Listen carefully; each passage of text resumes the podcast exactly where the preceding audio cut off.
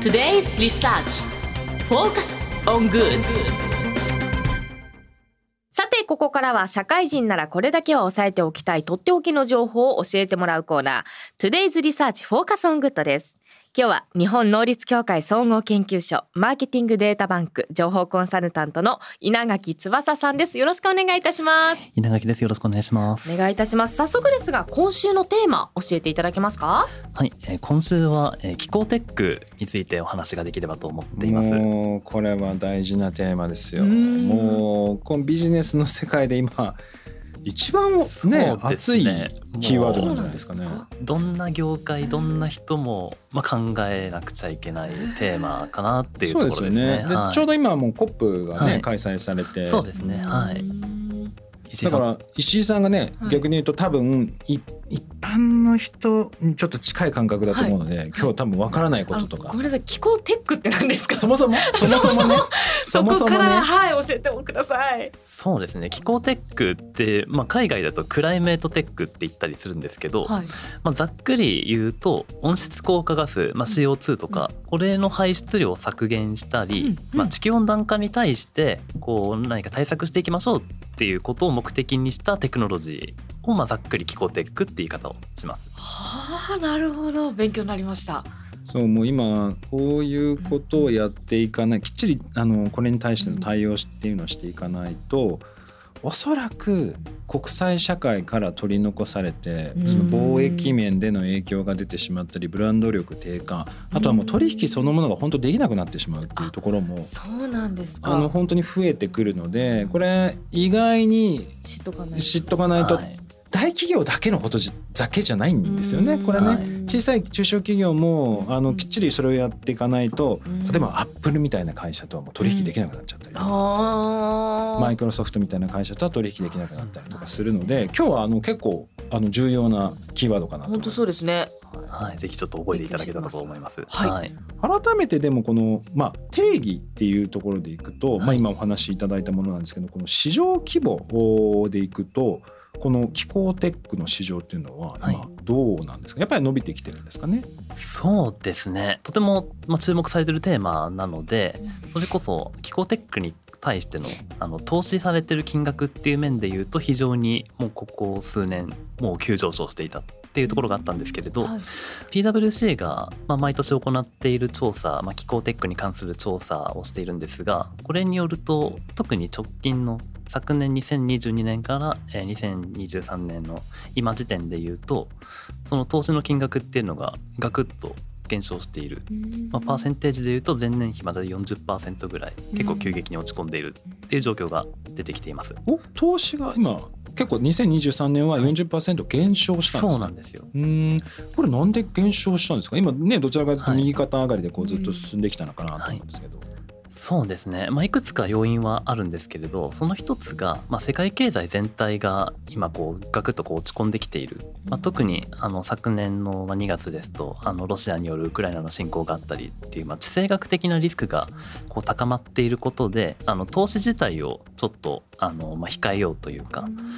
まあ、以前に比べて活発ではなくなってきているっていうところで、えーと、投資自体の気候テックへの投資もちょっと今落ち込んでいるといった背景があります。うんまあ、この気候テックって言うとね大体かなりまあ範囲が広いんですけど、はい、大体どんなジャンルにこう分類できるものなんですか？そうですね。これもまあいろいろ定義というか、まあ、グループ分けされてるものはあるんですけれど例えばそうですね。あの PWC の、まあ、先ほどのお話で言うと、まあ、気候テックが提供するソリューションというものを8個の領域に分類していてで例えばあのモビリティですね。あの電気自動車とか、まあ、CO2 を出さない環境に優しい自動車、まあ、モビリティの分野があったり。あとはもう再生エネルギーとか。あとはえっとフードテックとかですね。まあ、いろいろな領域に分けてそれぞれでこうどんどん CO2 を排出減らしていきましょうっていう取り組みがされています。今なんとなく石井さんはなんかこう気候テックになんか自分が関わってるものとか関心度が高そうなものとかってなんかあったりします？まあ、あるかなってずっと考えながらお話も聞いてたんです実は。うん。じゃあまだ関心ちょっとまだ分かんないそうですね。あのエアコンの温度をちょっとこう一度上げたりとか、うんはい、でも確かにまず一般の人からするとエネルギーのところは一番なんか身近な、はい、そうかもしれない。ですね。まずはでも本当ここの部分とかはすごくまあ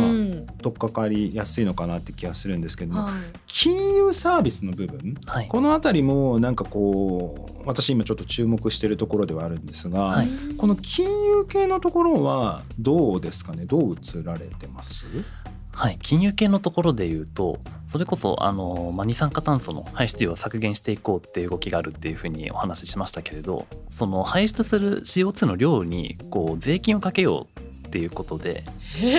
そうなんですよ。嘘ですよ。大変になってくるんですよ、これからは。えって思うかもしれないんですけど。えー、って思いますよ、これは。排出量自体をこう、まあ、お金の的な金銭的な価値に変えてこう取引するっていう動きが金融の世界ではそれこそ起きていて、そうだからそういうはもう排出をするイコールそのいろいろな税金とか、まあ、いろんなペナルティーがこれからついてくるから、そこに対して本当に対策していかないとうわ。大変なんす。ごいですね、大変なんです。大変だ。もう課税されるってなったらもう嫌が上でももう減らさなきゃっていう息もできないですもんね、はい、だって二酸化炭素入ってるから。そうただねでもこれ本当すごい逆を言うとチャンスでもあって、はい、例えば、うん、えっ、ー、と IT 系企業で例えばまあ少ないベンチャー企業だとしてもじゃあエネルギーを効率的に使えるようなそのシステムソリューションを作ろうとか。例えばそういうものを作ったりだとかじゃあ環境部屋になんか環境センサーみたいのを置いて目覚まし時計でもありながらそれが温度とか測定して自動的にエアコンの温度とかも調整してくれる目覚まし時計作ろうとか。で例えばそういうものを作ってそれを世界に対して売っていくってことももちろんできるだろうし今までなんか自分と関係ないだろうって思うんではなくできることたくさん実はあるんですよねだからそういうものをやっていくと市場としてあのビジネスとしても非常にチャンスがある領域じゃないかなっていう気はしてはいますね。だから多分そのスタートアップ系もこの辺ってどんどんどんどんこう伸びてきてるのかなって気はするんですけど、はい、実際どうなんで。はいまさにこの気候テック分野スタートアップの躍進がもう特に目覚ましい領域の一つというふうに言ってもいいかもしれないですね。でアメリカのまあベンチャーキャピタルがですねもう気候テックとかもうこういった業界に特に集中して投資をしているあのファンドがあってですねこちらがあの、まあ、今来ている気候テックカンパニー100社っていうランキングを出していてでこれを見てみると特にあの、まあ、これまでであの100社合計で37億ドル以上を調達してって非常にまあ規模が大きくなっているんですけれど、まあ、特にその中でもあの調達額が大きい企業を見てみるとこのランキングでは8社掲載されているんですがそのうち6社がアメリカの企業で、まあ、8社のうち5社がフードテックに関連した企業となっているという結果が出てきますので、まあ、今このフードテックが特にあの世界の投資家から注目が厚い分野なんじゃないかっていう見方ができるかと思います。これあのフードテックって本当にいろいろあるんですけど、はい、例えばえっ、ー、とももも海藻類とかそうそうそう植物性プランクトンなんですけどそれって CO2 の吸収っていうのが非常にこう、えー、強いんですよね。で品種改良したりだとか、まあ、その選抜とかしてですねそのより CO2 が吸収できるようなその藻を開発したりとかしてでさらにその藻を魚の餌にできるんです。藻？そう。だ同時にその CO2 の問題もそうだしさっきあの、ね、魚粉がこう足りなくなってくるっていう問題も、まあ、解決できる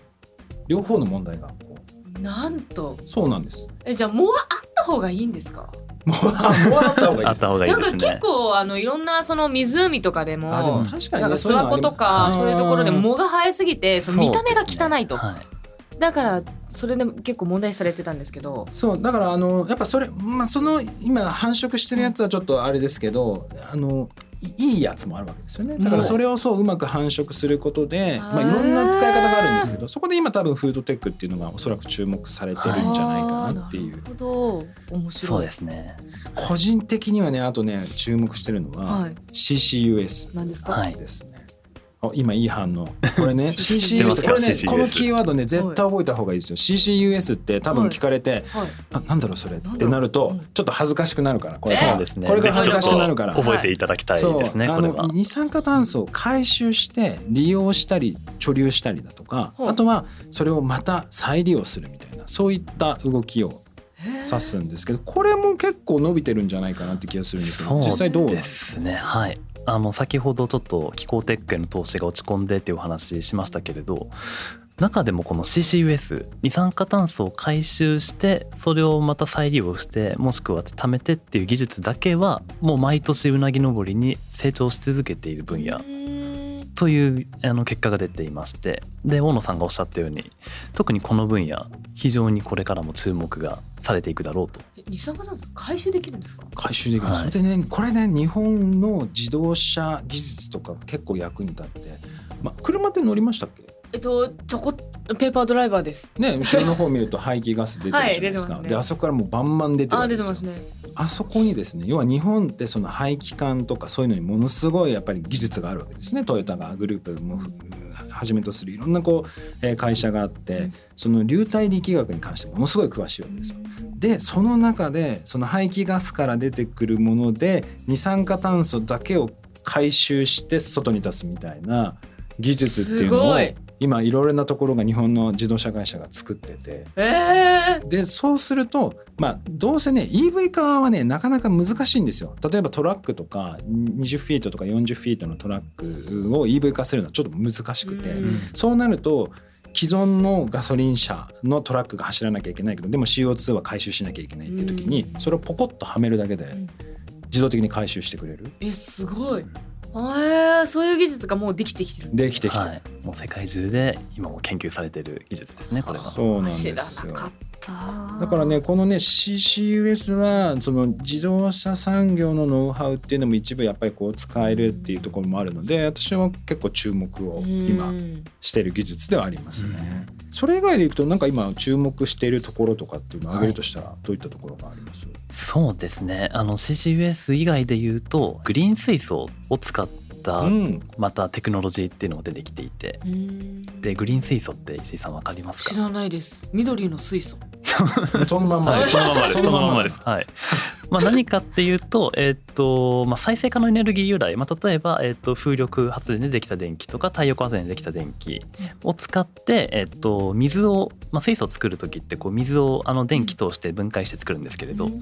あ、生成過程で CO2 が、えー、使われない。で生成した後も CO2 が出ない。水素を、まあ、グリーン水素っていうんですけれどとノルウェーのアルミニウム企業。結構大きな世界で4番目ぐらいの結構大きな企業があるんですけれどここの会社が今年の6月にもう世界で初めてこのグリーン水素をエネルギーにしたアルミの生成っていうのに成功したっていうのが非常にちょっとニュースになっていまして。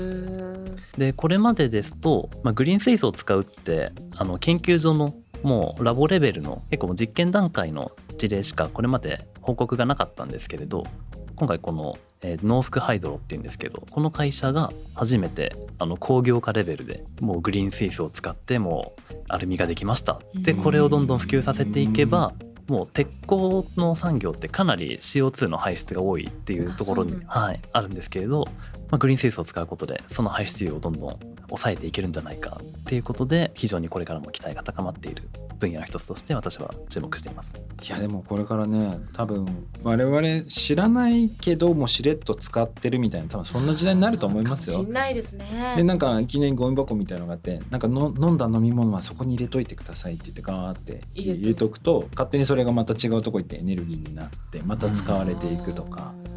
なんかそういう風な形になってくんじゃないかな知らない間に、うん、確かに。でそういうのをちゃんと企業側がやっていかないと、うん、その一般の人が気づかない裏側でそういったことをきっちりやっていかないと国際社会からあの取り残されていく、うん、まあ、ビジネスとしてもシュリンクしてしまう可能性があるのでやっぱりその辺は多分日本もこれからね力入れてやっていくんじゃないかなと思うんですが、はい、この気候テックなんですけど今後どうなっていくと思われますか？はい、気候テック自体への市場の成長っていうのはもう今後間違いなく増えていくと思います。で、まあ、スタートアップの台頭とか結構動きが激しい業界にはなるので海外を中心にですね気候テック関連のニュースサイトとか、えっと、業界新聞なんかがありますので、まあ、こちらをま定期的に見ていただくことで今どんな技術が出てきているのか、まあ、どんな企業が台頭してきているのかっていうところをウォッチしていくっていうのがあのこれからのあのビジネスを進めていく上で非常に大切になってくると思います。そうですね、はい、いやもう知らないことだらけだったんですけれどもちゃんと勉強しなきゃいけないなと思いました。これからどんどんどんどん気候テック大切になってくるかなと思います、はい、稲垣さんありがとうございました。ありがとうございました。以上 Today's Research Focus on Good でした。それではリスナーの皆さんいってらっしゃい。